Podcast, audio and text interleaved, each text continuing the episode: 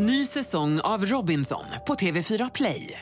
Hetta, storm, hunger. Det har hela tiden varit en kamp. Nu är det blod och tårar. Fan händer just nu. Det. är Detta är inte okej. Robinson 2024, nu fucking kör vi! Streama söndag på TV4 Play. Fotbollsmorgon presenteras i samarbete med Stryktipset, en lördagsklassiker sedan 1934. Telia, samla sporten på ett ställe och få bättre pris.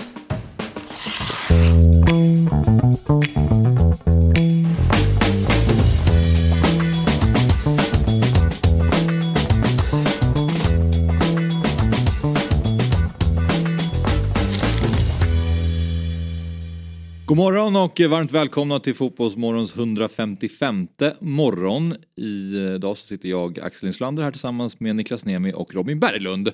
Kul att sitta här tillsammans med er. Ja, vi är en ny kombo. Ja, Ja, verkligen. faktiskt. Och eh, i, i mitt körschema så står det här också att det är en otroligt vacker reunion. Eh, för att ni då, ni tävlade ju tillsammans i vårt eh, frågesportsprogram Quizaleta. Ja, Men det var ett tag sedan. Alltså det här var ju ändå, det är nästan ett år sedan. Mm. Och att ni inte har sett sedan dess. Nej, vet du vad, det var så länge sedan så vi, vi mötte en, en, eh, alltså Hjalmar Ekdal som spelade i Djurgården. Ja, sliten telefon och väntade på samtal från Janne. Ja, exakt. Nu är, ju- nu är det Janne som väntar på Hjalmar. Verkligen! Ja. fan, Han ringer aldrig.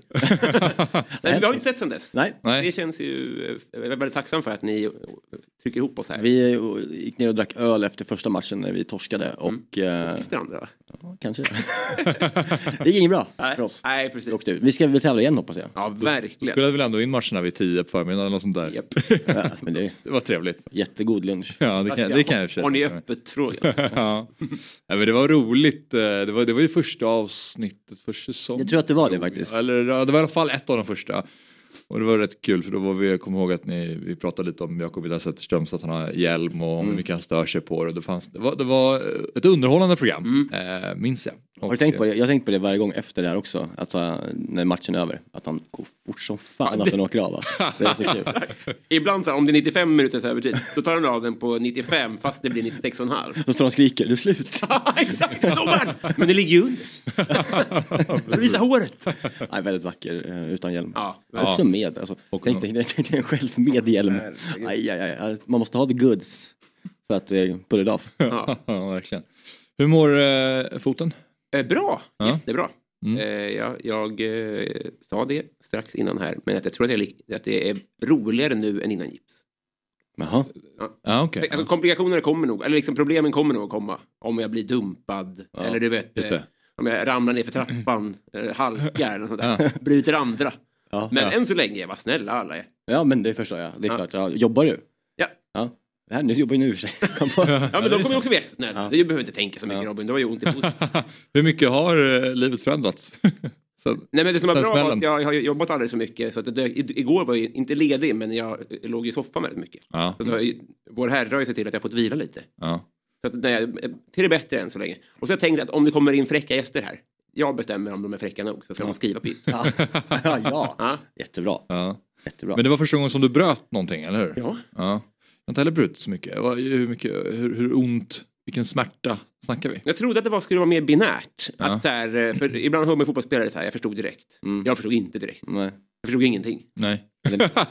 Det var ju liksom ingen eh, Henke Larsson liksom, eh, hängande smalben. Nej, men då, precis där är det. Det måste ont. Om man ser deformerad ut. Ja. Ja, det kan inte vara inte kännas Visst är det Uefa Cup typ finalen? Är det inte det? Oh, det, var- det kan det vara. Jag tror att de är nere i Spanien va? Eh, eh, Eh, med men- Celtic. När hans ben knäcks bara. Ja, just det. Sen har vi Brolin 90, hö- hösten 94 va? Nej fan, det är så mycket senare. 98 måste det 97 någonting. Va, Är det inte kort efter VM? Då har jag blandat ihop. Nej, det är väl kval. Nej, Nej, Eller jag vet faktiskt inte. Nej, jag, jag har nog fel här. Eh, det är nog... Att Kalle eh, håller på det redan. ja. Kanske. Ja, okej. Helt ointresserad. Han får ni lösa själv. Det är någon gång på 90-talet. Håller på att köpa en cykel här. Men hur be- be- beskriv smärtan då? Alltså vad... Nej, mer frustration över att jag släppte in mål då. Okej. Och sen så... eh, Nej, alltså. Jag trodde ju stukning. Det var en, en smäll. Och sen så tänkte jag väl högläge och så blir det väl linda. Vad irriterande. Mm. Kan inte jogga imorgon. Mm. Det kunde jag inte. det är ju rätt i sak. Ja. Eh, och sen så, nej men framförallt var det på natten för då började det blixtra. Och så, alltså, jag låg med högläge och så kunde jag, liksom- hur jag än vred mig så kunde jag inte slappna av. Mm. Tänkte jag, vad fan också, vad störigt. Och så ringde jag på 77 och sen så sa jag hur, hur jag kände och då sa hon, åk in nu. Och då känner jag ändå, Tog du en taxi då? ja precis, precis. Billigare. Lyxigt. Ja, Uber? kanske det. Eller gröna Uber. Black? Aldrig slå ner så långt. Det finns alternativ för oss där uppe också. Ja. Men, eh, så det var ju nice. ja. Att eh, hon sa åk in nu. Det har hänt en gång tidigare. Äckligt nu då, men jag fick ju en enorm rövböld en gång. Okej, Alltså på grund av stress. Alltså det var verkligen... är man stressad. Sa du? Då är man stressad. Ja, då är man riktigt... Alltså, nu, och, håll för öronen nu. det måste vara 1,4 liter rövböld. Åh herregud. Ja. Men det var en inombords... sitter och käkar frukost hemma nu. ja, men jag, jag varnade ändå ganska Ja, det halvtydligt. Det gjorde. Men det var en inombordsare. Och då så var det också att jag inte visste, hade, jag, hade, jag anade inte vad som var på gång. Men alltså är den inne i själva rövväggen? Så att Det säga? måste ju vara i hela mig. Det är Precis, var hittar vi den oerhörda mängder. Ägggula. Alltså, jag tänker bara om man häller ut, liksom, om man öppnar liksom, ett gammalt paket mjölk som man har Ja. tagit lite ur. Det är mycket. Så det är inte ens en liter. Mjölk är lurigt för det, är- om, om, man, om man kör kuben, alltså en gång en gång igen, det är mycket mindre utan ett mjölkpaket. Ja, ja finns Ja. det en kub mjölk? Nej, men hypotetiskt en Jaha, gånger ja. en gånger en decimeter. Finns det en kub? Det har varit hela mitt liv. Eh, men, Ja. men, men det var också nice. Det är också en lång och o, ett annat forum, historia. Men då hade jag inte heller, så det börjar, när jag säger det här nu så inser jag att det är inte det att jag är smärttålig utan att jag har dålig kroppsinsikt. Jag tror jag vet en, en grej som har 1,4 liter i sig. Jag tror den här Glyckens eh, multivitamin är 1,4. Jag tror fan att den är det. Oh, Glockengold. Eller Glocken, eller? Ja. Glocken Gold, inte Glycken. De, det finns en öl med smak av den. Är det sant? Mm. Ja, det där. Den in- inofficiella sloganen är ju all, alltid på pall, aldrig i hylla. Alltså när jag ser den här bilden så står det två liter. Två liter. jag, vill inte, jag borde inte ha googlat nu. Nej. Direkt när jag såg det. Du borde Du har det, låtit sen det borde du ha inte sagt Ja, det också.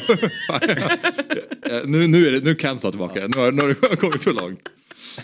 Eller så är det där när man var inne på Gröna Lund. Det där är Det, lyxvariant. kanske är, precis, det kanske är någon eh, Excel-variant. Jag, jag bröt mitt nyckelben en gång när Mm. jag tränade på, men då var det så här, jag var typ 15 och så sprang jag mot lagets kapten som var typ 35. Ditt lags. Ja precis, Mm. och så var träning på Stadshagen.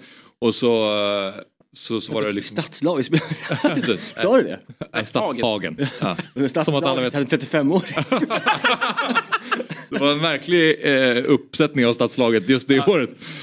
Nej, Stadshagen säger vi borta på Kungsholmen här i Stockholm. Men du var Eh, fem, jag tror inte riktigt heller. Du var yngst i laget. Jag var väldigt ung då, ja precis. Jag hade ju precis kommit upp från juniorerna och då, det var därför jag också, jag var ändå lång så jag ville ändå visa att så här, ja, men jag kan ändå komma här och erbjuda någonting mm. fysiskt liksom.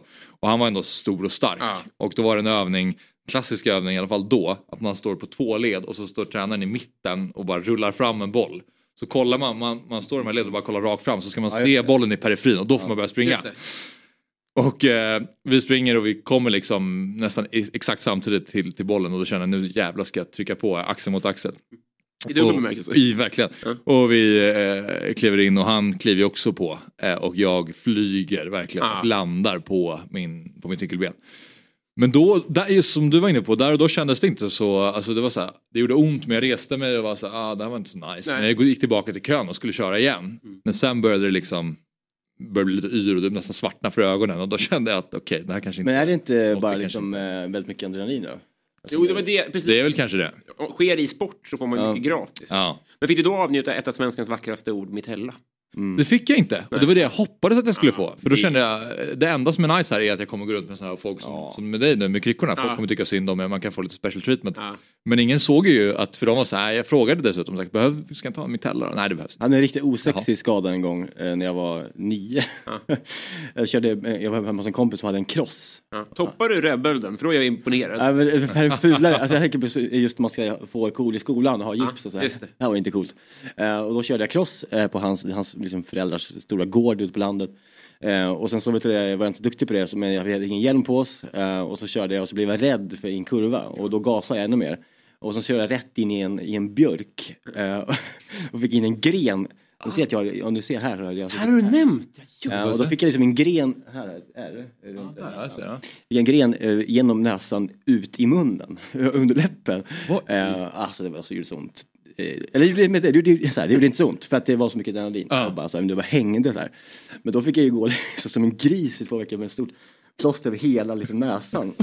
Och det var inte så assexigt. Och jag hade kört cross in i träd. Det var inte det coolaste man kunde göra. Ja, precis. Vad gjorde du? Ända tills ni hörde background story. Men vadå, den gick, den gick in Grenen genom gick- näsan? gick genom liksom, sidan av näsan, ner ö- överläppen, ner igenom liksom, ja.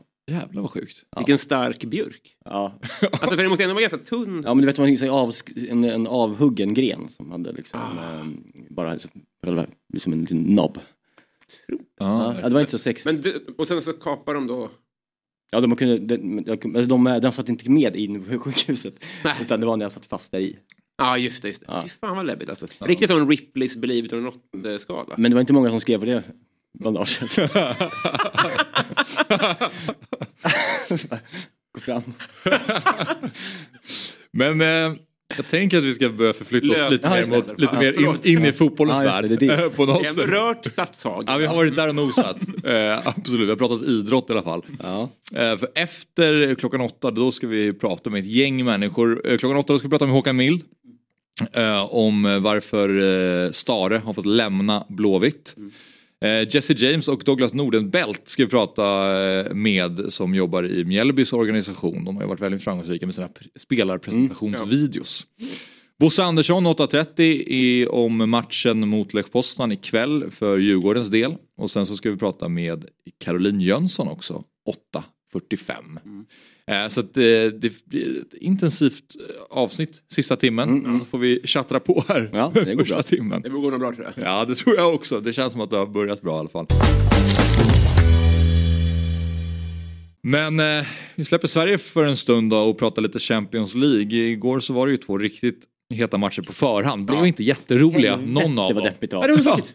Alltså, hur, går, alltså, hur går det till att en, så, en match som är så viktig och som lever så mycket och som har så många bra individuella Det är fotbollsspelare? så energilöst. Alltså det var något av det deppigaste jag såg med, och nu snackar jag PSG eh, Bayern München som jag såg 60 minuter av. Mm. Sen så bytte jag, eh, för jag orkar inte med skiten. Nej. Det, var, det, det är så eh, usplös match på något vis. Alltså det var liksom, alltså energilöst och bara så tråkigt att se. Ja. Nej, exakt samma. Man, verkligen, jag tror det var som att man var i... eh, Alltså, man skulle plugga inför ett prov. Typ. Man bara försökte fokusera. på så här, Kom ta in det här nu Robin. Bara, nej, tänka på annat direkt. Men så, då slog jag över liksom till, till eh, andra matchen. Ja. Eh, och där kändes det som det fanns ändå en lidelse och en, liksom en passion och det fanns en, det, det, det kändes någonting med sålet bara. Det, det, bara. det var en annan känsla i den Ja. matchen fram till utvisningen på eh, Romero. Ja. Sen så var ju den också död på något vis. Han blir utvisad varje dag va? Ja, han är väl dum i huvudet helt enkelt. Han är, han är faktiskt Ja. galen. Men, Men han borde ha utvisad i första matchen också ju. i, på, på San Siro? Ja, det på- kom, på. San Siro. Ja. När han, eh, vem det nu är, han eh, bara sopar ner på ett sätt som är helt sinnessjukt på gult kort och blir jättearg för att han får gult ens. Det är, Ja. kul, det är kul när spelare då får, som igår, när, när han eh, gör den här eh, dumma tacklingen och ligger där och får ont själv och tror att han ska kunna ligga kvar och vara skadad och domaren glömmer bort det, är ju röda kortet. Domaren står ju bara där med kortet bakom ryggen och väntar på honom. Och sen så när han får kortet efter två minuter, Ja. då, va? Inte hade Hade du inte kunnat räkna ut det? nej. Den, tog- den såg man ju också på om en av mina favoritspelare, Pereira. Han är så otroligt vacker tycker jag i PSG. Ja. Eh, att han försökte liksom gå ifrån och slippa sitt kort den vägen. Att den också, varför, vad, vad tror du här? Ska då man bara, äh, jag har gått så långt. lite. Ja precis, jag går hit bort. Ja. Men det, det är ju, alltså PSG är ju ett deppigt bygge. Ja. Alltså tycker jag. Alltså, det, det är ju, det är, tre, det, är, det är verkligen som skolgårdsfotboll. De tre bästa, de är där uppe och sen så är resten lite piss. Ja, det känns ju som ett låtsasbygge. Ja. Ja, jag- alltså Fabian Ruiz alltså. Ja. Alltså, jag har alltid hatat honom. Men jag, alltså, spelare, även i Napoli. jag kan ingenting om, om någonting. Men inför den här säsongen så tänkte jag att fan, nu har PSG tagit, uh, fan, Det var ju mycket snack om att de hade värvat Donnarumma och Hakimi och... Nej, efter dem. När de Jaha, värvade- okej. som nu i somras när de Okej, värvade okej, okej. alla de här, Ja. så, ja, men Vitinha och Ja. alltså när de, så här, mittfältspelare från Portugal, Ja. ja. var smart. Inte folk som säljer tröjor utan folk som Ja, och Fabian. Ruiz är en sån spelare då. Jag kan tänka, Ja, exakt, exakt. Och så, nu känns det precis Nu tvärtom. börjar de jobba lite mer strategiskt tänkte jag. Ja, och så funkade det väldigt mycket sämre. Men, är det speciellt att Hakimi spelar med de anklagelserna han Jo. Jo. har över sig. Det får man säga. Men de hade något, något han får inte vara, han hade liksom besöksförbud. Ja, okej. Ja, okej. Eller det heter ju inte det, men någon form av så här, du får inte vara nära henne. Nej. mm. Nej, men eh, PSG, det är ju som att... När, när de, hade, de hade ju det där läget i första när Mm. Vitinha... Eh, Det är, alltså, det, måste, det är så uselt av Vitinha att inte liksom bara vänta en halv sekund till och bara skjuta Mm. Liksom, alltså, få, få, alltså Ja. Rätta, rätta upp kroppen och göra mål. Nej, det finns ju ingen målvakt, han kan ju bara driva fram. Det är helt sinnessjukt. Man förstår ju också stressen som kan infinna sig. Det är öppet mål, jag måste skjuta alltså, fort som fan liksom. Men de kan ju inte, ha- du, du kan ju inte förlåta för deras stressituation. Förbannade jobb. ja, jag tycker det är helt sinnessjukt att han inte är i mål där. Ja. Men eh, när de missade den, Ja. då kändes det lite som att okej, det, där var, det där var öppningen för PSG. Mm. Nu är det bara för Bayern München att ta tag i det här. Och mycket riktigt så gör de ju det. Mm. Jag, hade jag varit spelare, jag hade varit rädd alltså, så här, att möta Bayern München. Det är alltid, jag, jag är alltid rädd när jag ser dem. Ja. Eh, för de är så, det, det är som en jävla liksom, som en våg som bara sköljer över när de väl sköljer över. Mm. Ja. Sätt som väldigt få klubbar gör. Ja. Alltså bara så här, var, jag minns det, det var någon sekvens i första halvlek efter det här missade. Eh, när eh, eh, Danilo och eh, Ramos står och passar i backlinjen och de som kommer med liksom en våg av en hög press. Ja. Och man ser liksom här, som djur hur Ja. de kommer. Och de är, man, de, man, till och med Ramos blir liksom så spak Ja. av på den, den, den vågen på Allians. Man ser ju också hur, alltså, när, när de stöter på uh, Verratti. Att det här är ju, alltså, det här är så jävla utstuderat. Ja. De vet precis i vilket läge han ska få ett knä, precis var, Ja. precis hur hårt. Hur man ska göra honom arg och även om vi missar så kommer vi få honom ur spel. Exakt. Ja. Jävlar. Och bänken så bredd och alltså, allt Vad funkar. Jävlar. Cancelo, eh, Eh, Sané. Sané eh, och eh, ja, Liverpool, eh, vad heter han? Eh, Gnabry också va? Ja, Gnabry och vad heter han som kom in? Men Liverpool-anfallaren som såldes till United. Mané. Mané. Ja. Ja, De precis. in. Ja, det är ju... Cancelo, precis. Cancelo, Mané, Sané, Gnabry. Ja. Eh, Det de in. är... det är fyra rätt duktiga fotbollsspelare. Nu är det världslaget för två år sedan. Gänget. PSG satte in liksom två, eh, var en skadad i första halvlek. Ja. Som sen byttes ut i paus. Två nioåringar. Ja, exakt. Ja. Nej, det var... eh, Det, över två möten så var det ju klasskillnad. Ja, Synd, man vill ju... I lagmaskineri. Jag satt och höll om hela mitt hjärta på, på PSG. Jag vill ju se att Messi och liksom Mbappé visar att så här, okej men ni absolut, ni är ett lag, men det här är som, är som, har sån klass så att ni förstår inte. Vi, vi kan göra vad ni vill. Och, Alltså vi, det här är... Jo men i VM, alltså man skulle ju kunna argumentera på samma sätt antar jag att Argentina också var ett fuskbygge. Men att Messi var så överlägsen och alla spelade för honom att de ändå vann. Men nu så här med facit i hand så tycker man att det är ett fuskbygge. Alltså, hade, de, hade Mbappé haft dagen så hade man ju tänkt, gud han drar det här själv. Ja. Han är har inte dagen. Svårt med Mbappé alltså. Fan, han, det känns som att han också är ett virus. Ja. Eh, I den här jävla klubben. Mm. Så när gör han liksom tre mål eh, i en match mot Marseille eller någonting och Mm. så, så är han liksom bäst. Och sen så när det kommer till de här stormatcherna, det är sällan han faktiskt kliver fram Mm. i de här, de här typerna av mötena ju. Han, han, precis, I landslaget så är han ju, alltså vi såg ju på VM, liksom, han, han gjorde ju allt han kunde för att Frankrike skulle lyfta den där bubblan. Men i- det, det är ju den där Champions League-förbannelsen för Mm. PSG som Mm. fortfarande är kvar där. Åttondelsfinal alltså, åka ut, det är inte bra. Nej. Jag har otur klart med lottning men det är... Det roliga, nej, det roliga är ju att de, de fick ju möta Bayern på grund av den här sista Ja, matchen när de eh, eh, det var Benfica som hamnade etta istället var, i gruppen. Ja för de slog ju den här jävla... Eh, färre gjorda bortamål eller något Ja, sånt där. Benfica mötte ju det här eh, gänget från Israel va, i sista omgången i gruppen tror jag. Ja. Och gjorde så mycket Ah. mål som helst. Mm. Ja, precis. Ja, det är tråkigt, men där om man ska byta fokus till andra matchen. Eh, Mm. Så tycker jag att eh, de är också väldigt bra, vi pratar liksom om saker bekräftade för sig. Mm. Eh, när saker är som de ska vara. Och jag gillar att ha Milan långt fram i just Champions League. Ja just det. det, Det- Lilla Niklas blir glad då. Ja men det är så, alltså, det, det är nä- näst mest vinst, ja, de har vunnit, näst flest Europacuper i historien. Ja. Alltså det, det, är en, det är vackert att ha den röd-svarta Ja. och San Siro-kvällar i slutspel långt fram i Champions League tycker jag. Mm. Verkligen. Tottenham bort. Jaha. Det känns deppigt Ja. också. I det bygget. Ja. Ja, Det var första gången på typ runt tio år tror jag. Som de är Ja, så här är- långt ja, fram Ja, i, exakt. i Men där, turneringen. eh, Ciao där, nummer 28. Eh, bra jävel alltså. Mitt Ja. ja. Ja. Men ehm, ja, tot, alltså Tottenham är ju, de är så håglösa. Och så, det är ett lag som, de, de är ibland, de har, när de har dagen så är de bra. Mm. Men de har den alldeles för sällan. Mm, ja, det är länge sedan också. Och det är också lite, apropå fuskbygge, det är ju Harry Kane och det är Heung-Min Son och sen Kulusevski har ju tyvärr en liten svacka just nu. Heiberg brukar kunna kliva fram och här, eh, han känns som en jävla drivande Ja, det var han kraft. som, det var han Ja, som, ju vad som han gick vidare sen ju, från gruppen. Det var han som klev fram med Ja, just det. matchen där. Borta mot Marseille typ. Ja det är det Kan det va? vara. Ja det är det. Men ehm, ja, men sen är det, det är väl Oliver Skip bredvid honom Ja. och uh, backlinjen är ju rörig med mm. Lengli och Romero som är galen. ja. Och, Och sen så, alltså Fraser Forster i mål nu som alltså, backup. Ja. Det, det är ju något av, alltså, alltså i slutet. när, när, när Tottenham ska gå för det. Så kommer en boll hem till honom. Eh, lite halvpressad och eh, ska då slå en lång upp liksom till allihopa andra. Och sen så får han en sån jävla snedträff där ute över sidlinjen. Alltså Contes blick.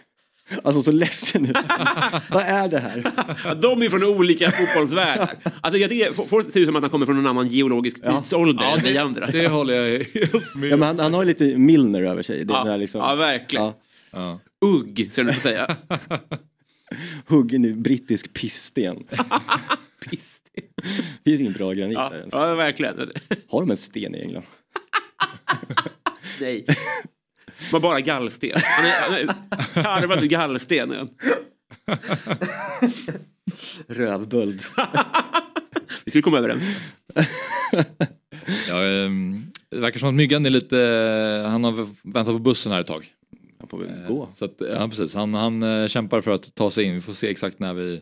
Vissa är väl bussbinna. Ja, just det.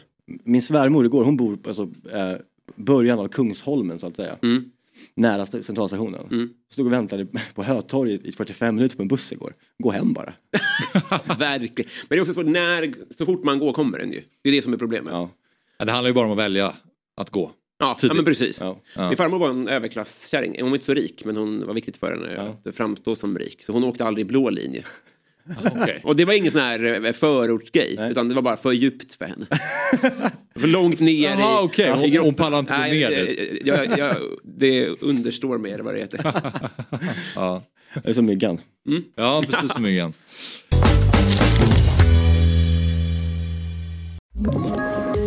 Poddtips från Podplay. I podden Något Kaiko garanterar östgötarna Brutti och jag, Davva, dig en stor dos skratt. Där följer jag pladask för köttätandet igen. Man är lite som en jävla vampyr. Man har fått lite blodsmak och då måste man ha mer. Udda spaningar, fängslande anekdoter och en och annan arg rant. Jag måste ha mitt kaffe på morgonen för annars är jag ingen trevlig människa. Då är du ingen trevlig människa, punkt. Något Kaiko, hör du på Podplay. Därför är gardinerna. Men torsdag i Fotbollsmorgon det är lika med Stryktipset. Ja, Och det ska vi prata om nu, Myggan. Eh, hur gick det förra veckan? förra veckan var det väl 10 tror jag på, på tips-SM och så 13 då på andelarna. Så det var ju supervecka. Mm. Eh, tips-SM, hur går, har du någon ställning där? Det har jag. Ja, du har det, vad kul. Det har jag. Och ehm, vi har alltså, vi Ja, hade ju, vi hade ju en eh, fadäs i Fotbollsmorgon lördag-gänget. Ja, där det. var två som bommade att lämna Ja. in då. Jag var inte Abbe hemma. och... Eh, precis, Fabbe och Sabri. Och ehm, då innebär det alltså att eh, se förra omgången så fick vi Fotbollsmorgon lördag 35 poäng och Fotbollsmorgon Myggan ni fick 36. Eh, så att ytterligare en omgång när ni är lite vassare än vad vi är. 132 poäng för er, 119 för Fotbollsmorgon lördag.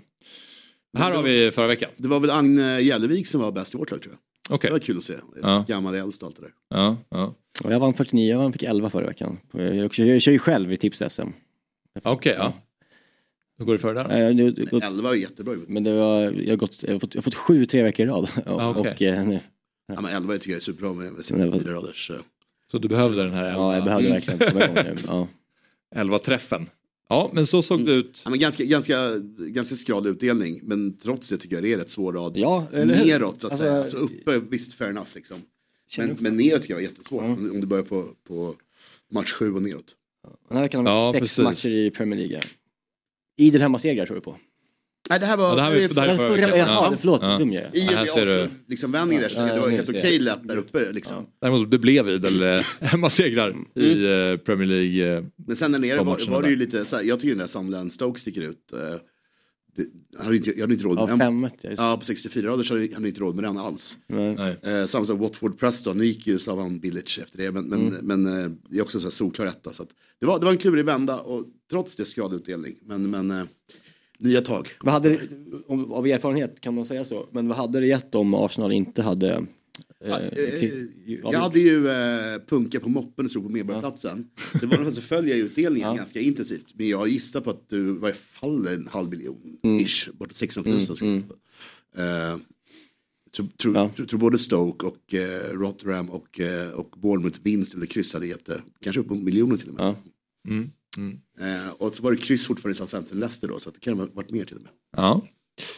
Ja, men eh, ska vi ta och titta på eh. Stryktipset Mm. i helgen då? Och här har vi din rad Myggan. Eh, får berätta Fem- lite hur du har resonerat Ja, här. fem Premier League-matcher, lite mindre nu. Då. Vi har haft sex tror jag, två Mm. veckor i rad.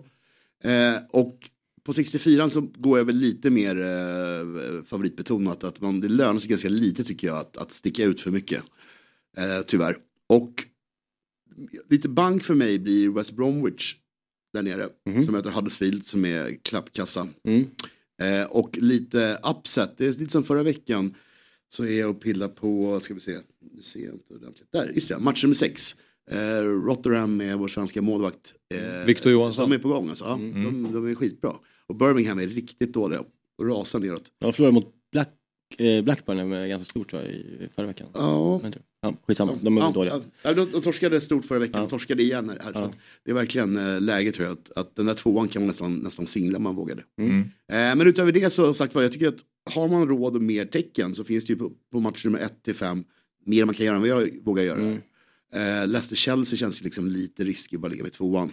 Ja. Eh, samma sak Crystal Palace Man City, sån här, liksom, sena Det känns som matchen. Palace alltid tar Ja, poäng mot sena matchen Ja. i London, alltså varför inte, kryss 2 liksom. Jag tycker Crystal Palace känns som att de alltid har poäng mot alla stora Ja, lag. United, eh, Liverpool, Ja, eh, precis. de har haft en bra streak ju här. Ja. Eh, Tottenham med en halvlek, så blir typ 7-1 efter det. Men en halvlek var bra. eh, ja, nej, men sagt vad, så att, rolig kupong. Men jag tror att tricket igen den här veckan, som förra veckan, är att ni börjar nedifrån med era extra, extra tecken. Istället för uppifrån. Mm. Det är bra. Och sen får man singla lite grann där uppe tror jag. Det är det som finns kvar. Mm. Det behövs fyllas på. Eh, Swansea Middlesbrough har jag en tvåa i. Där vill man gärna ha med ett kryss säkert. Mm. Och sådär. När vi har pratat om eh, Tottenhams match igår Mm. eh, och hur upp och ner de är så blir man ju alltid osäker på fyran där. Den här Eh, gjordes ju innan den matchen. Ja. Jag satt faktiskt på bussen dit och tänkte att om man skulle flytta runt lite grann så kan nog ett kryss komma med där. Men Nottingham borta är ju inte bra heller. tyvärr. Det är ju hemma de är så jäkla bra och, och, och duktiga.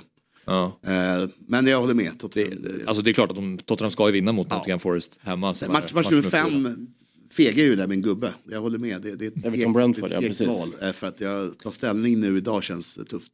Men känns det inte också som ett jävligt rimligt val med tanke på att den matchen känns som att den kan sluta precis? Superrimligt. Också, jag, jag måste erkänna det, jag vet inte när to, to, vet du, Ivan Tonys eh, Ja. suspension börjar. det. För nu ska den ju börja någon gång, men när Ja. är det?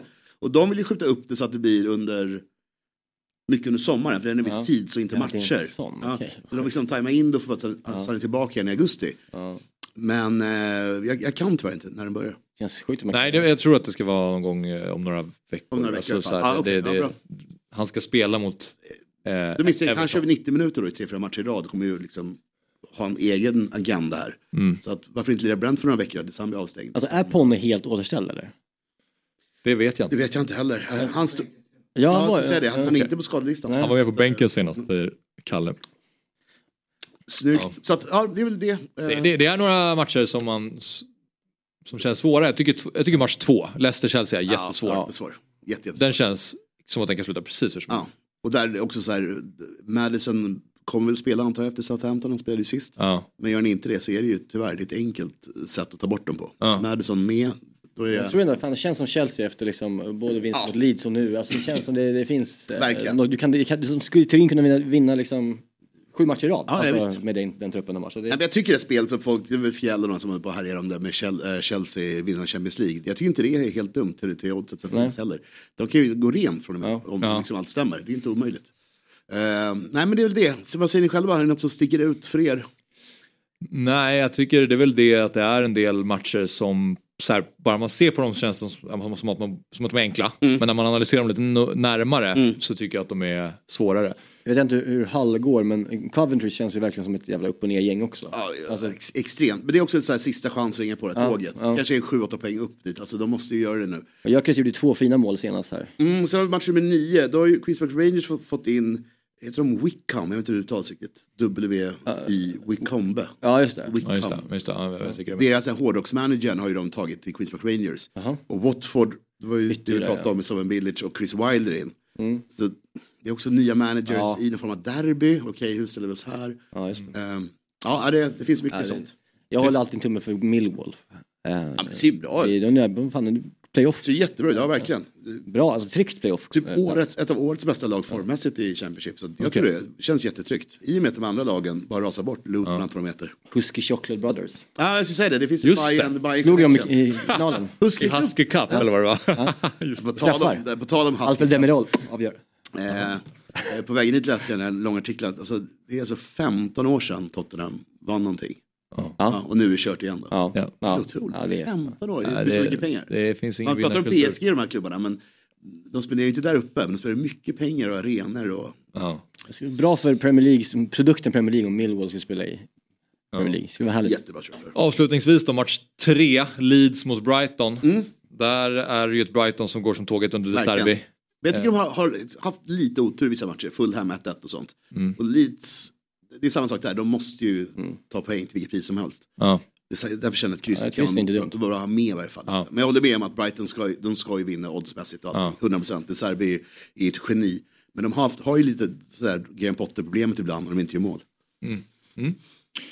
Ja, men så ser det ut om ni vill rygga spelet så gå in på dobb.one slash stryktipset. Eller det här är ju eh, för ditt tipset. Men vi har, tipset, men vi har, men vi har större system. Andelarna kommer upp idag så de borde uppe vid lunch. Precis, så att, eh, det här är Myggan 64 rader för tipset. Men det finns större system som man kan rygga via slash stryktipset eller eh, skanna av den QR-koden som ni som tittar ser i bild. Stryktipset är en produkt från Svenska Spel, Sport och Casino AB. Åldersgräns 18 år och har du problem med spel så finns stödlinjen.se. tar vi och pratar med eh, IFK Göteborgs klubbdirektör Håkan Mild. Varmt eh, välkommen till Fotbollsmorgon. Tack så mycket. Tänk att vi börjar med det direkt, givetvis den frågan som eh, du har fått svara på redan flera gånger men vi ställer den igen då. Varför väljer IFK Göteborg att gå skilda vägar med Mikael Stare? Ja, vi har inte fått den utvecklingen som vi önskat så att eh, därför har vi tagit det beslutet. Mm. Vilken utveckling hade ni eh, önskat? Nej, men vi hade väl önskat att vi hade sett mer att våran eh, spelidé hade fungerat, relationerna mellan spelare, mellan, mellan spelare och ledare och mellan varandra, att det hade varit bättre än vad det är nu så att eh, det är ju, det är ju skälet. Mm. Hur länge har ni funderat över att eh, få, eller att eh, skicka Mikael? Nej, det fungerar inte riktigt så. Det, fotboll är ju en konstant process egentligen. Och idrott överlag är man ju jäkligt bra på eh, jämfört med mycket, jämfört i alla fall vad jag har för erfarenhet med, av näringsliv och så. så för man utvärderar och analyserar egentligen varje dag. Man analyserar träningen som var i, igår, matchen igår. Så att det där är en ständig process som gör att man kommer fram till saker. Mm. Hur mycket vägde resultaten i Svenska Cupen in i beslutet?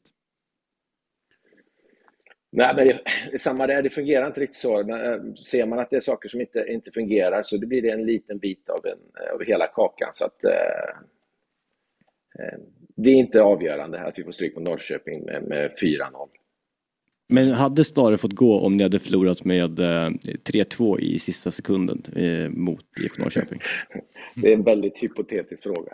Eh, jag kan inte svara på det faktiskt. Men det är... Eh, jag kan inte svara på det. Vi har tagit det beslutet nu efter att vi har diskuterat det i fotbollsutskottet och, och styrelsen. Så, så har vi gjort det valet.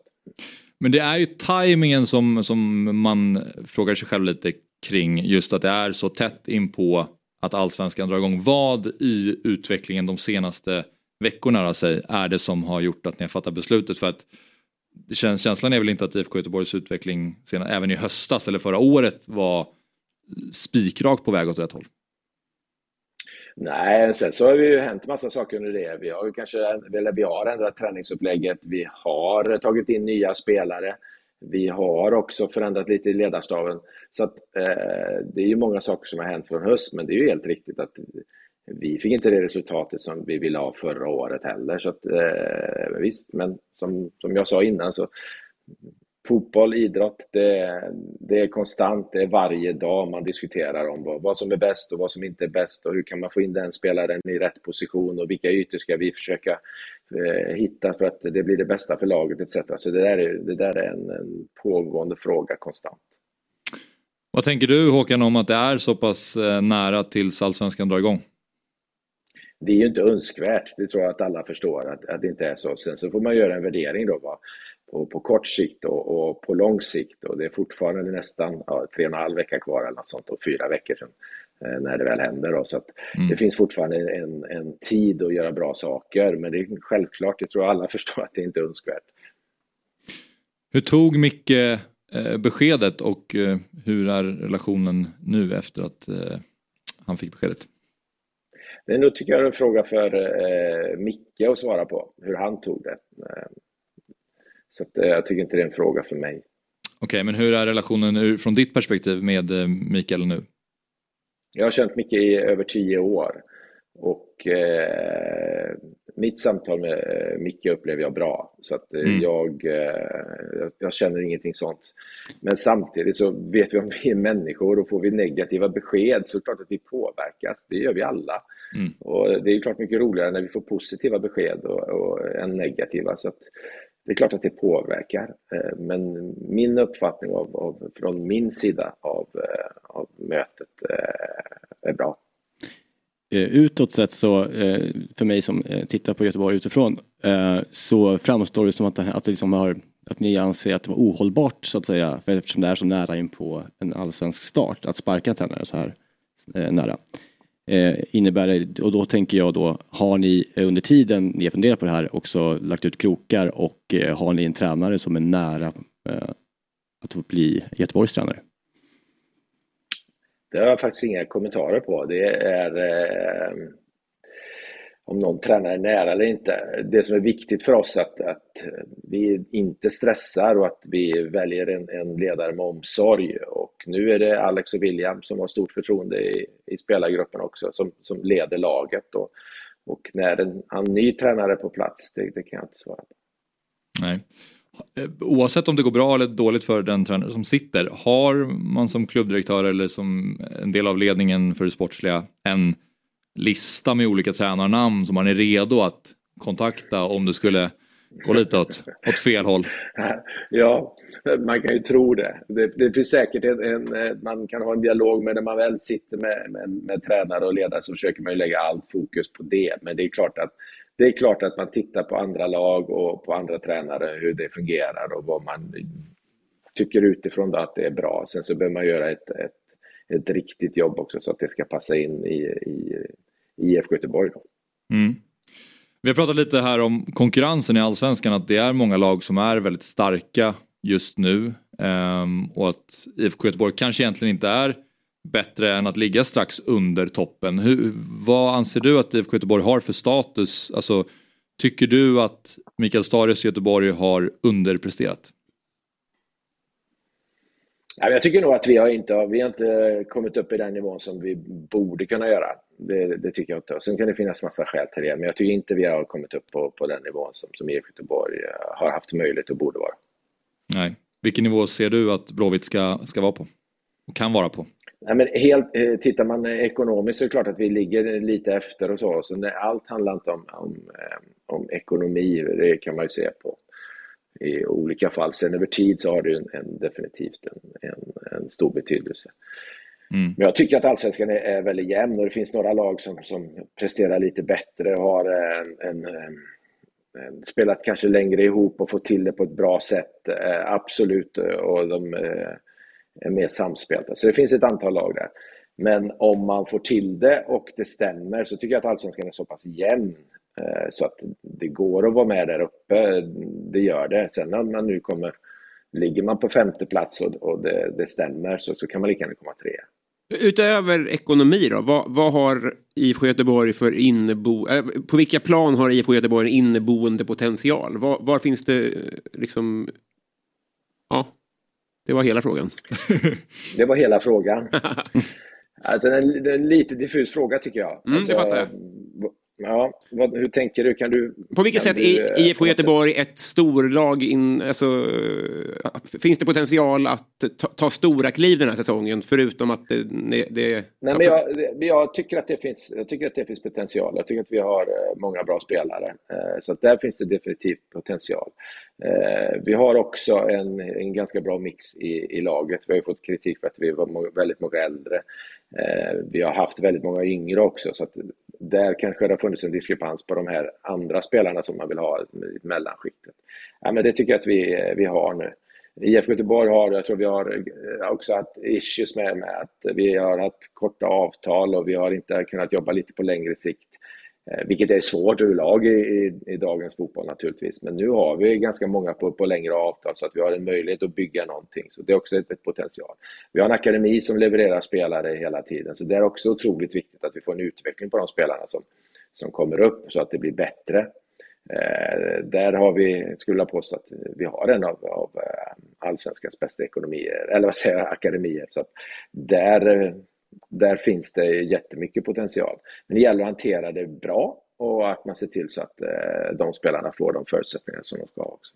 Jag är lite nyfiken på eh, de första dygnen efter man sparkar en tränare. Eh, hur man som spelargrupp och hela truppen hanterar det i form av så här Gör man en, en riktig omstart, drar man iväg på en kick-off så att säga, förstår vad jag menar? Hur får man truppen att så här, okay, förstå att nu är det väldigt nära allsvensk start och nu har vi sparkat tränaren, nu börjar en ny en ny fas eh, sätter igång här. Eh, vad gör man de första dagarna med truppen? Ja, men det är en ganska intressant fråga faktiskt och jag tror att absolut så skulle man kunna göra det och göra någon typ av kick-off och så kanske åka iväg eller sånt där. Nu har ju vi, det är inte så att vi har gjort det är inte så att vi har gjort en revolution. Däremot så hoppas jag att det blir någon typ av evolution i det här liksom, i och med att William och, och Alex leder laget och spelarna är kvar. Sen så är det ju alltid när något sånt här lite turbulent händer, spelarna och sånt, jag ska inte säga att man är van vid det, men, men det, man har väl varit med om det förut, men det blir alltid det blir känslomässigt. Det är en kompis, en, en individ som inte ska vara med längre. så att Det påverkar ju, så att det gäller ju på något sätt att försöka hantera det och våga prata om det om det är någonting som, som man undrar över. Ehm, så att, klart blir det dagen efter är lite turbulent och känslomässigt, så är det. Mm. Vissa, vissa kan vara så att man tycker att oj, det här var fel. Sen är det ju fotboll, vissa som inte har fått spela eller något sånt där tycker att det är skitbra. Så det, det måste man också hantera. Ja, och jag tänker, Star har varit väldigt involverad i rekryteringar eh, under eh, hösten och vintern med de nya spelare som har kommit in som, som han, han har pratat eh, visioner med och, så, och sen så försvinner han eh, innan seriestart. De måste det vara kanske extra tungt så att säga. Ja, så, så kan det vara. Det behöver inte vara så, men så kan det vara. Och Micke har absolut varit involverad i alla våra beslut, så att, eh, visst. Men eh, det är fler som har varit det också, så att eh, jag tror inte... Alltså jag tror inte att det är... Idag så tror jag inte liksom att det är superkonstigt och många, många har varit med om det och ser man att det inte fungerar och att man inte får eh, som sagt, utvecklingen som, som man önskar så, så tror jag att det blir ingen, som sagt, revolution blir det inte. Um, nu leder ju som du varit inne på Alexander Tengryd och William Lundin laget då. Uh, när mm. tänker du Håkan att ni har en ny chefstränare på plats? Ja, vi, har ingen, vi har ingen stress i det. Vi har fullt förtroende för William och Alex. Det är två unga, hungriga, duktiga, yngre tränare. Eh, så vi har liksom ingen, eh, ingen stress i det. Det ska bli, viktiga är att det ska bli riktigt, så jag kan inte svara när, när okay. Eh, någon tränare måste vara på plats. Liksom. Förlåt för dum fråga, har de licens? Ursäkta? Förlåt för dum fråga, har de licens? Det är ingen alls dum fråga, det är en jätteintelligent fråga som är viktig idag. Alex har licens och William går utbildning. Mm. Skulle de potentiellt med eh, på tio första matcherna i Allsvenskan, sju vinster, ni ligger tvåa. Eh, Superattraktiv efter Bayern.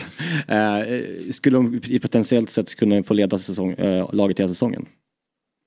Ja, det ingår ju i våran eh, i, i processen liksom att utvärdera det också så att eh, mm. det skulle kunna hända.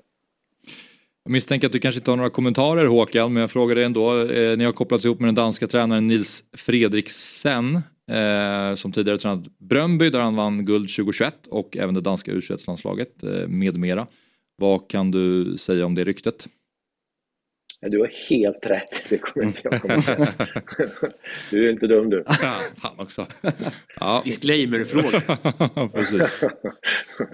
Ja. Men eh, kan, du, kan du ge oss någonting då innan vi släpper Håkan vad det är för typ av tränare som ni, som ni vill ha in till Blåvitt? Ja, men vi, så IFK jobbar eh, väldigt mycket med utveckling. Eh, jag kan inte svara exakt, men jag gjorde det kanske för eh, ganska länge sedan när jag var sportchef. Så tittar man ungefär, vad lägger man på ute i Europa på sin, på sin, eh, på sin akademi och då pratar man om 6-7 procent på den tiden. Vi har legat mellan 11 och 14 procent konstant skulle jag vilja säga, lite beroende på omsättning på, på vår akademi. Så vi har lagt, eh, där lägger vi mycket fokus och kraft. Vi tror att det är en, en framgångsfaktor och det har det varit, inte de senaste åren kanske när det gäller att få resultaten med oss, men, men när det gäller eh, sälja spelare med mera så har det varit en, en, en stor framgång en tränare måste ju, eh, hos oss måste han ju förstå att eh, du jobbar i IFK Göteborg och då vill man vinna, då vill man vinna titlar, men det är också utveckling på, på våra yngre spelare, att det är en viktig del. Eh, jag tror att vi till och med att vi har i vår verksamhetsplan att vi ska ha mellan 50-55 procent från vår egen akademi i truppen, så det måste man ju vara eh, väl medveten om i, om man ska vara tränare i IFK, att man jobbar både med resultat och utveckling. Mm. Och det är inte alltid att det funkar och går ihop om man alltid vill vinna, vinna titlar. Barcelona kanske har varit jäkligt bra på det någon gång, men annars tittar man på lagen ute i Europa. Jag vet att Bode till exempel hade i sin verksamhetsplan att man ska alltid ha två spelare underifrån och uh, någon typ av med akademin, men man har ju gått ifrån det också. Vi vill inte göra det, så att det är en viktig del för eh, en ny tränare att förstå. Och samtidigt då som du inte vinner fotbollsmatcher och att du vill ha nya spelare, så är det klart att det kan bli en en stressfaktor. Men, men det är så vi jobbar. Ja, okej, okay, jag förstår. För du har ju pratat tidigare, du har ju varit klubbdirektör ungefär drygt två år då, och eh, varit inne tidigare ja, på att försöka skapa en kontinuitet i Blåvitt som kanske inte har funnits ja. tidigare. Och nu med Stare så blev det ju inte riktigt så, men då tolkar jag det som att med nästa tränare och det som väntar framöver så är väl ambitionen i alla fall att eh, försöka eh, få in lite mer långsiktighet. Ja, men det är riktigt och vi försöker hela tiden jobba med det. Men ibland blir det inte alltid som man har tänkt sig i livet, eh, även om ambitionen och viljan är där. Så att, sen så får man ju alltid, jag tror att det är ibland så, så är det viktigare att, att ta beslut och så får det beslutet leda till ett annat beslut. Jag tror att ibland så det farligare och, och, sämre för verksamheten om man inte, inte tar beslut. Men det man ska ta, försöka ta rätt beslut så ofta det bara går och, och, kontinuitet är en viktig del för oss och i det här fallet så, så har det inte varit så. Micke har varit fantastisk just på så sätt att vi har han har varit, verkligen varit med och bidragit till att vi har fått en ännu mer professionell verksamhet än vad vi haft. Mm. än vad vi haft förut innan, han, innan Micke kom. Så att, och också varit med och, och varit en, en del i att också att vi har ett, ett en bra samarbete mellan, mellan A och akademi som heller kanske inte har varit eh, på den nivån som, som man hade önskat. Men där är vi faktiskt nu, så han, det har han varit med och bidragit till. Med. Men vi har inte fått den utveckling vi önskar på, på lag, spelidé eh, och resultat också för den delen. Så därför har vi tagit det beslutet. Mm. Okej okay, Håkan, eh, vi stannar där. Tack för att du var med oss här i Fotbollsmorgon denna morgon. Tack. Ja, tack själva. Ha en bra dag. Ja, detsamma Håkan. Hej. Ja, hej. Vet du, jag är livrädd av vad jag ska ta nu. Som allt han beskriver. En tränarduo. Stefan Billborn och Jocke Björklund. Hämtar dem från Sarpsborg. Ja. Just det. Mm. det hade varit fruktansvärt som Hammarbyare. som Hammarbyare? Ja. ja, det... Tapp för dem va? Ja, eller fan. Sarpsborg tror jag inte har så jävla mycket cash. Kanske inte det. Men ja, du förstår, med just det här förstå mm akademiskiten och allting. Mm. Skit. Jag var inte Håkans ord. Men det känns absolut som att uh, Billborn har en stor förståelse för det ja, arbetet. Det, det är en typ av tränare och, och en spelidé och en liksom, långsiktighet till honom. Ja. Han och Jocke är en bra, liksom, ja, det, det känns uh, oroväckande. Ja. Bra för dem, mm. om det skulle vara så. Ska vi ta en kort paus Kalle eller? Ja, då gör vi så att vi uh, tar en kort paus.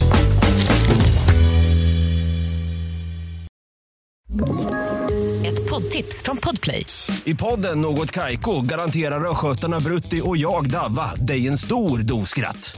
Där följer jag pladask för köttätandet igen. Man är lite som en jävla vampyr. Man har fått lite blodsmak och då måste man ha mer.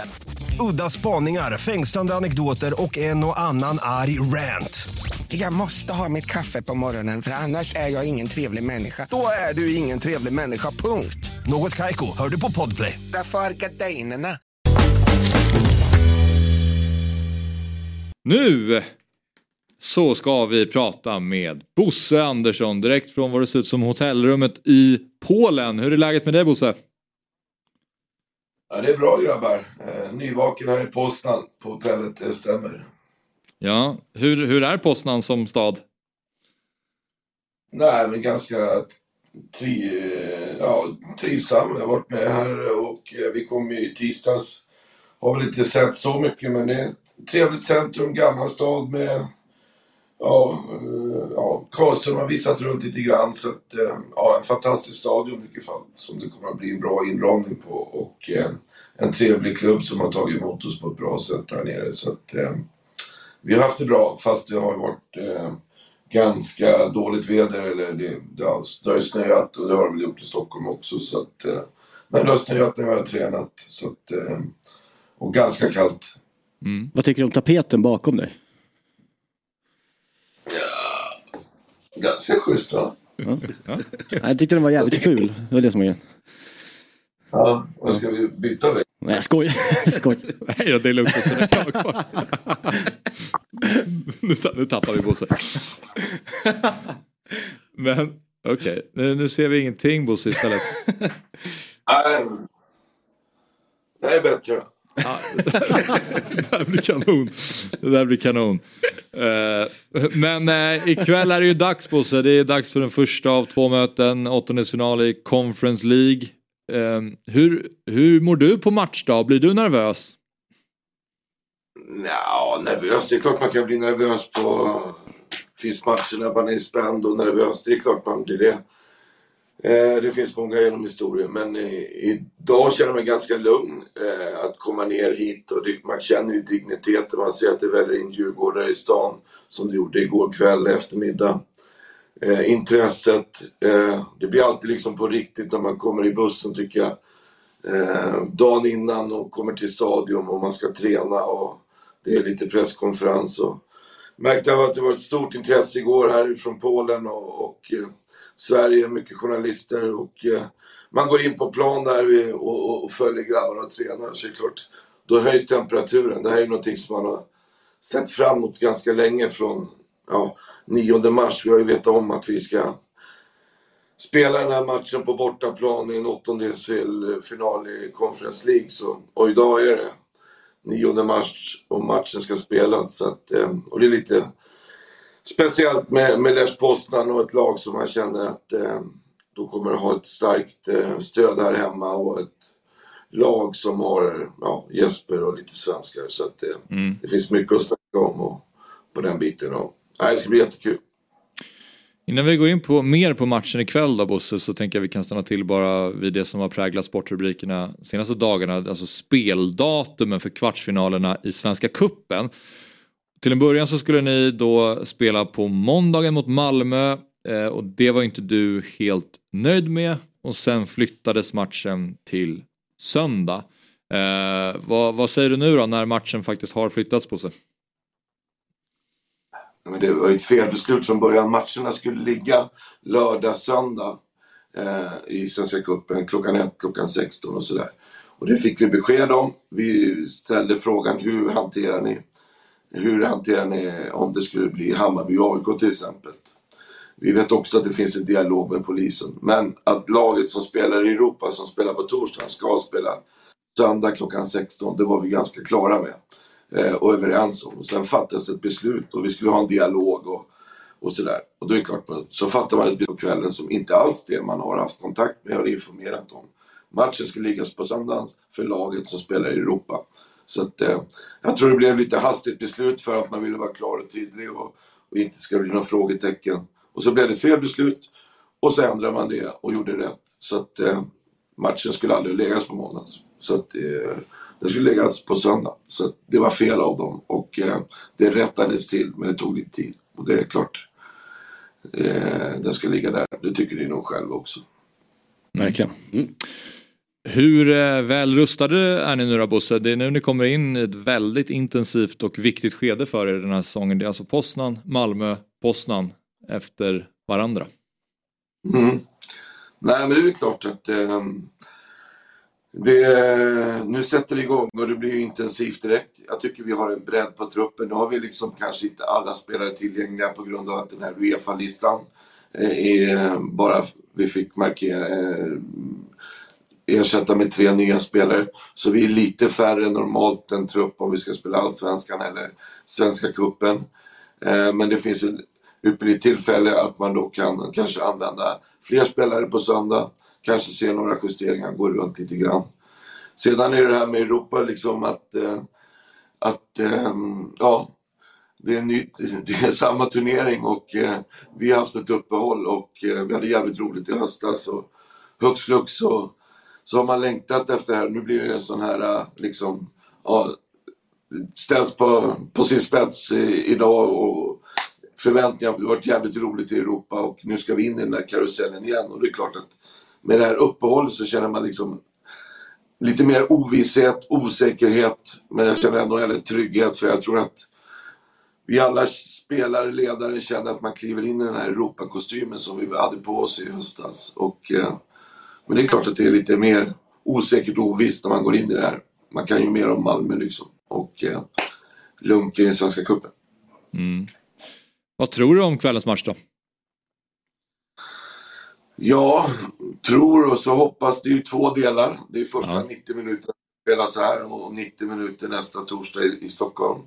Och det gäller väl att eh, göra det här på ett bra sätt, att man har ett bra resultat med sig hem.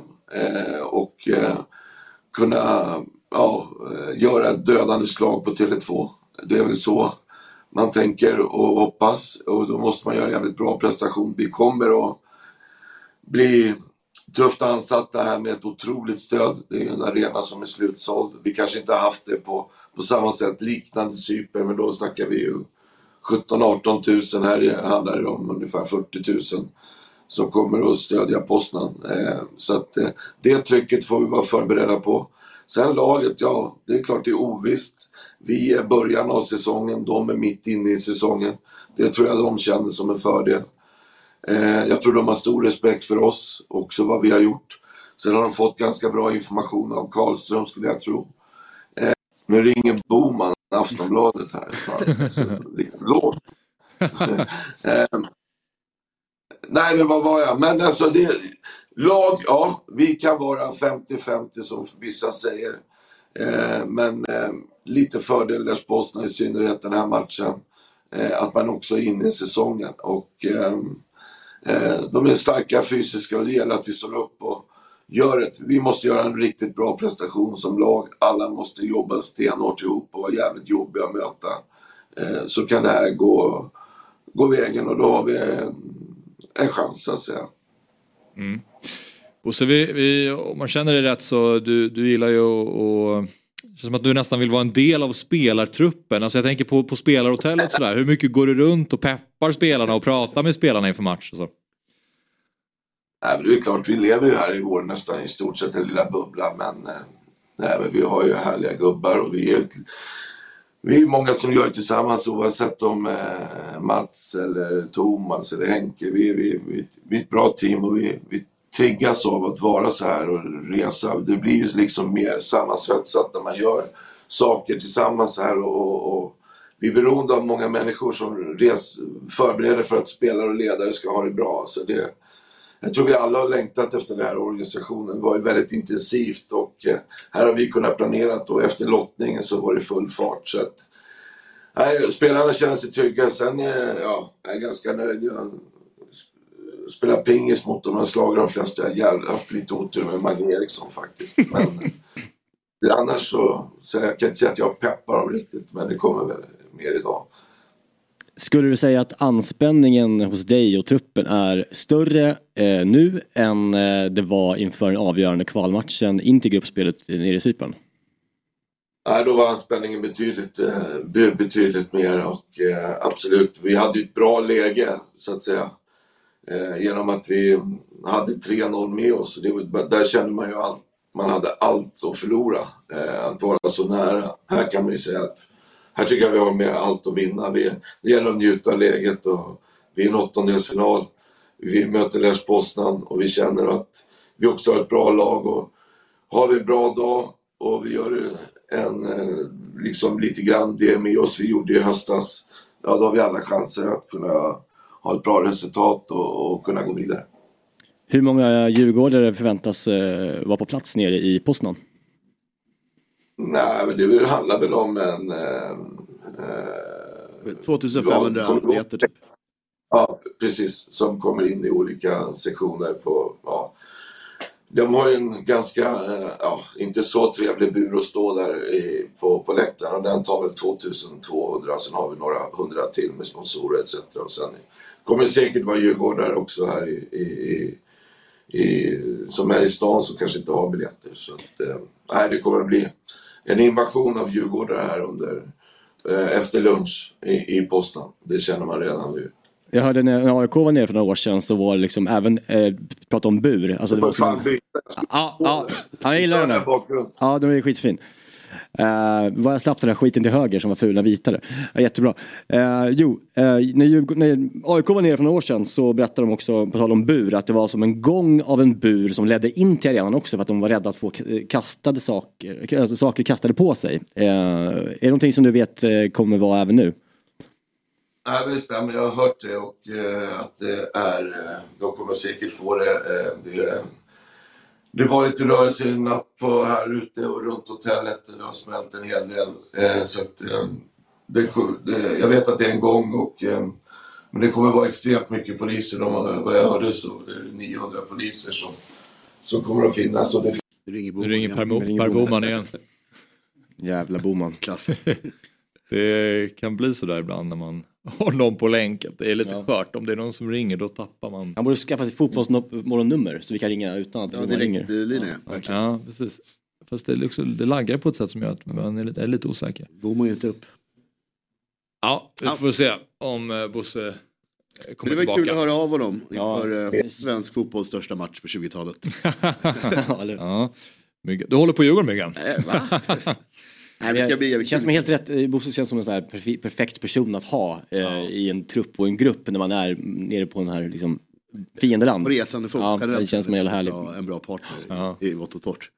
Intressant, man ser honom fortfarande, det, det laggar liksom till lite Ja, grann. Så jag känner att han kommer komma tillbaka snart. Men vi går vidare i programmet. Nu eh, går vi raskt vidare i dagens eh, fotbollsmorgon. Och nu ska vi göra så att vi ska prata med Caroline Jönsson som är vice ordförande för Spelarföreningen. Varmt välkommen Caroline! Tack så mycket. Ska jag bara berätta lite här eh, om bakgrunden då. I, I höstas då sades eh, avtalet mellan spelarfacket Spelarföreningen och eh, Elitfotboll Dam upp. Och eh, det återstår nu bara några veckor innan den allsvenska säsongen drar igång och än har inget nytt kollektivavtal upprättats. Och eh, nu uttrycker flera spelare, till exempel Karin Seger och Olivia Skog, sitt missnöje i ett gemensamt klipp som publicerades på Spelarföreningens Instagram-sida. Och vi tänkte prata lite mer om det här då med dig eh, Caroline som är vice ordförande för Spelarföreningen. Kan du berätta lite om vad det är som har eh, inträffat här och utveckla situationen lite grann?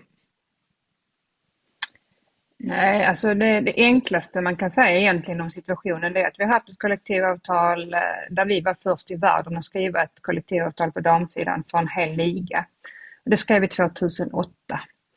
Och vissa av de grejerna som har varit med sedan 2008 eh, var då taget eh, i det här nyaste förslaget vi fick. Det var taget bort, vilket innebär att vi går från en försämring från 2008 till dagsläget och all den utveckling som har varit i damfotbollen. Och det som har blivit sämre sedan 2008 är en garanti för spelarna att om det händer någonting, det vill säga en skada eller något liknande, då har de varit garanterade 90% av sin lön upp till Försäkringskassans tak under sin kontraktstid. Och för många spelare som lever på marginalen har detta varit otroligt viktigt att kunna ha den tryggheten och säkerheten. Mm. Och det var där vi fick ett förslag som var sämre än det vi haft sedan 2008. Det är en huvudfråga för spelarna, det vill säga tryggheten. Och det är också en fråga för herrarna. Där vi har ett avtal idag som har en försäkring med vissa, vissa få hål, men det finns hål. Men de har i alla fall kommit till en situation där de har en försäkringslösning med få hål. Vi vill i så fall på damsidan också ha en försäkringslösning utan hål för att inte få det sämre än vad det har varit sedan 2008. Den andra viktiga frågan är representation. Spelarföreningen är en fackförening, vi har rätten att skriva kollektivavtal, vi har gjort det i Sverige sedan 2001 på här sidan, 2008 på damsidan. Vi har spelarna som medlemmar hos oss och det finns ett internationellt avtal som reglerar detta på fotbollsmarknaden där EFD i detta fallet måste anpassa sig. Och det har också ifrågasatt vår förmåga men också vår eh, rättighet att representera spelarna, det vill säga spelarnas rep representation måste de få välja själva. Så det är kanske ett långt svar på en rätt så enkel fråga. Spelarna mm. måste få välja sin representation. Och jag tror ingen på arbetsmarknaden hade gått med på försämrade villkor. Det tror jag också att de flesta förstår och mm. där i har vi varit öppna för förhandlingar och aldrig stängt dörren. Kollektivavtalet sades upp av EFD i december och sedan dess har vi varit kollektivavtalslösa. Mm. Och vi är öppna för förhandlingar och vi hoppas att vi kommer framåt. Men det kräver ju att arbetsgivaralliansen som representerar EFD sätter sig vid förhandlingsbordet. Ja. ja, hur har dialogen sett ut med EFD? Alltså dialogen har ju varit eh, tyst egentligen från det att arbetsgivaralliansen sa att de inte vill förhandla med oss utan vill förhandla med en annan fackförening som inte har medlemmar och som inte har den representationen. Mm. Och vi har ett samarbete med den fackföreningen och haft eh, på här sidan rätt så länge. Och vi har en, en, bra dialog med dem och vi har eh, bra saker med dem och vi har saker som vi försöker utveckla. Men det är ett val som spelarna har gjort. Och det är samma sak som måste gälla på damsidan, att spelarna måste få bestämma vem som representerar dem. Och på här sidan har vi ett samarbete med en annan fackorganisation, vilket är spelarnas val. Mm.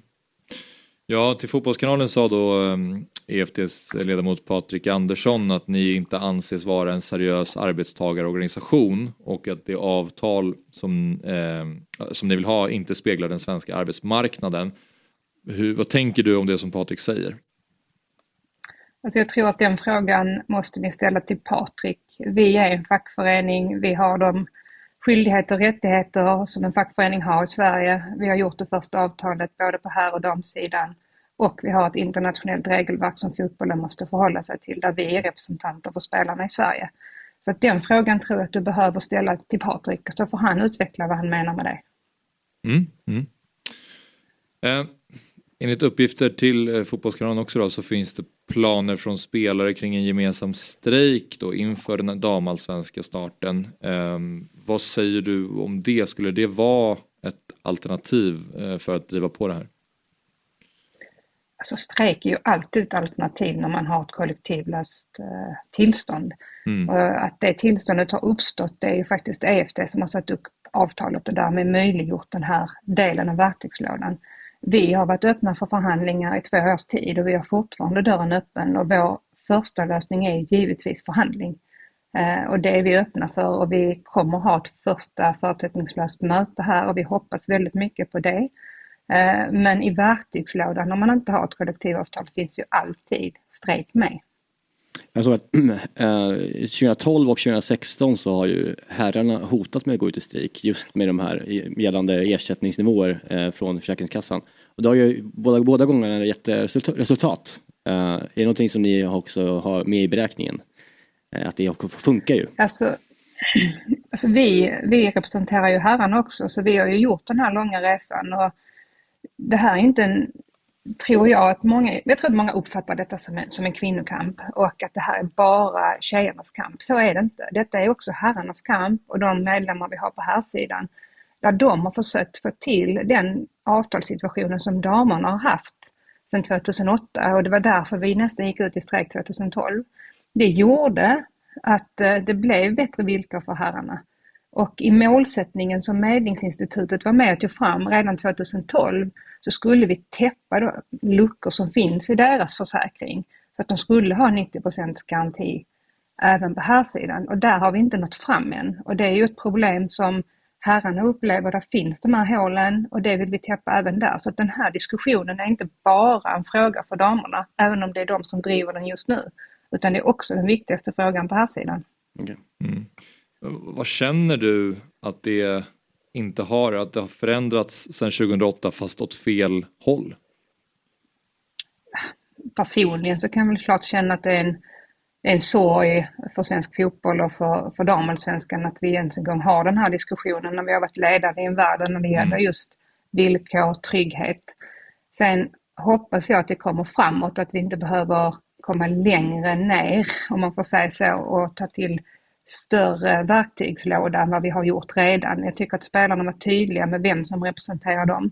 De har inga krav som är liksom konstiga eller orimliga på något sätt, utan de vill ha ett kollektivavtal som inte är sämre än det som vi skrev från 2008.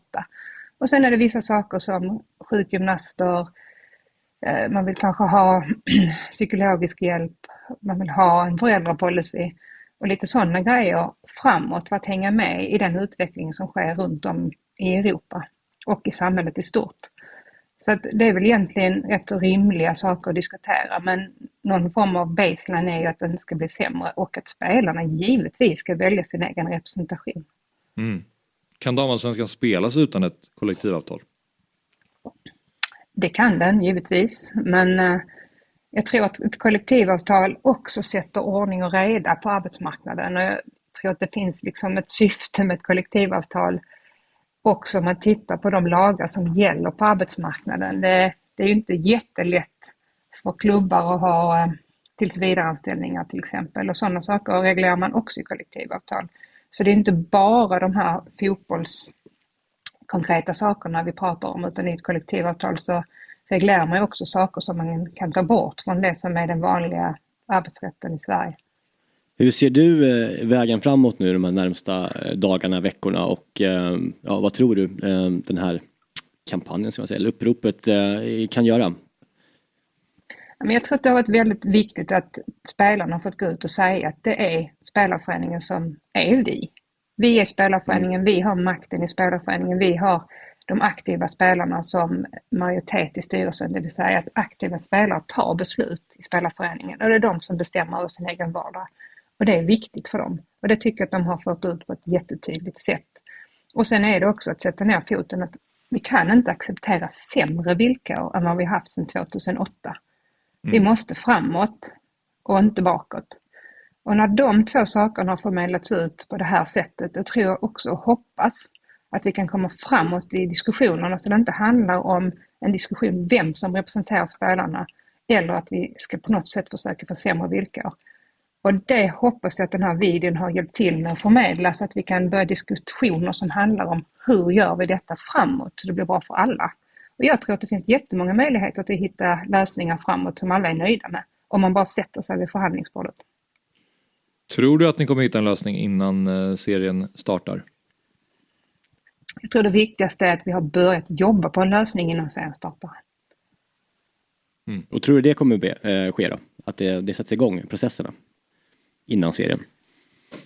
Jag är eh, personligen så optimistisk. Eh, så att jag hoppas det. Jag hoppas det för allas skull. Både för, för ligans skull och för spelarnas skull. Så, och jag tror att vi är öppna för förhandling, vi har dörren öppen och vi har haft den öppen väldigt länge. Så att jag, jag hoppas att man går in genom den dörren och sätter sig vid förhandlingsbordet. Mm. Ja, hoppas, hoppas verkligen att det, att det löser sig och att det blir ett avtal som ni verkligen är, är nöjda med Caroline. Och stort tack för att du var med oss här i Fotbollsmorgon. Tack själva. Tack. Lycka till med ja, ett äh, tips. ja, tack och, och lycka till detsamma med det. Hej då. Hej. Ja. Mm. Saker man inte tänker på varje dag. Nej, eh, verkligen inte. Så är det ju. Fan, det är mardröm att bli skadad. Framförallt om man lever på marginalen som damspelarna gör ofta. Ja, herregud, det, det är ju halvtidsproffs många och sådär. Så det är klart att det är ju ännu mer viktigare än för herrarna. Kanske. Så är det verkligen. Ja, det har varit ett äh, fartfyllt program. Ja. Med äh, många röster Mm. i vanlig ordning. Ja. Fotbollsmorgon. Ja. Och äh, Myggan, du får försöka se om du lyckas ta den buss du vill då. Ja, nej, men elmoppe. Back to elmoppe. ja. Det är, men det är ju så. Alltså man tänker alltid att, det, att nu är det vår. Mm. Men då är det inte det. Nej.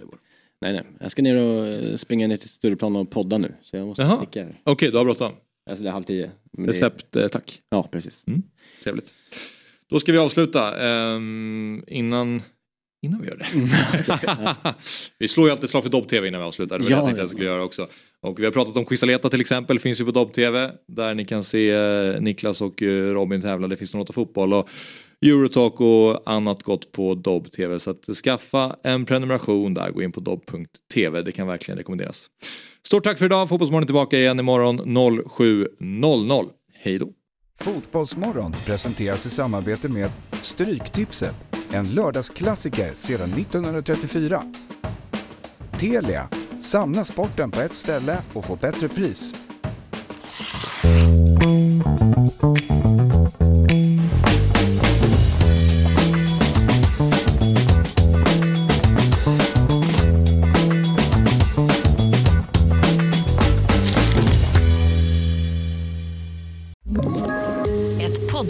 Från Podplay. I fallen jag aldrig glömmer djupdyker Hasse Aro i arbetet bakom några av Sveriges mest uppseendeväckande brottsutredningar. Går vi in med hemlig telefonavlyssning och, och då upplever vi att vi får en total förändring av hans beteende. Vad är det som händer nu? Vem är det som läcker? Och så säger han att jag är kriminell, jag har varit kriminell i hela mitt liv men att mörda ett barn, där går min gräns. Nya säsongen av Fallen jag aldrig glömmer på Podplay.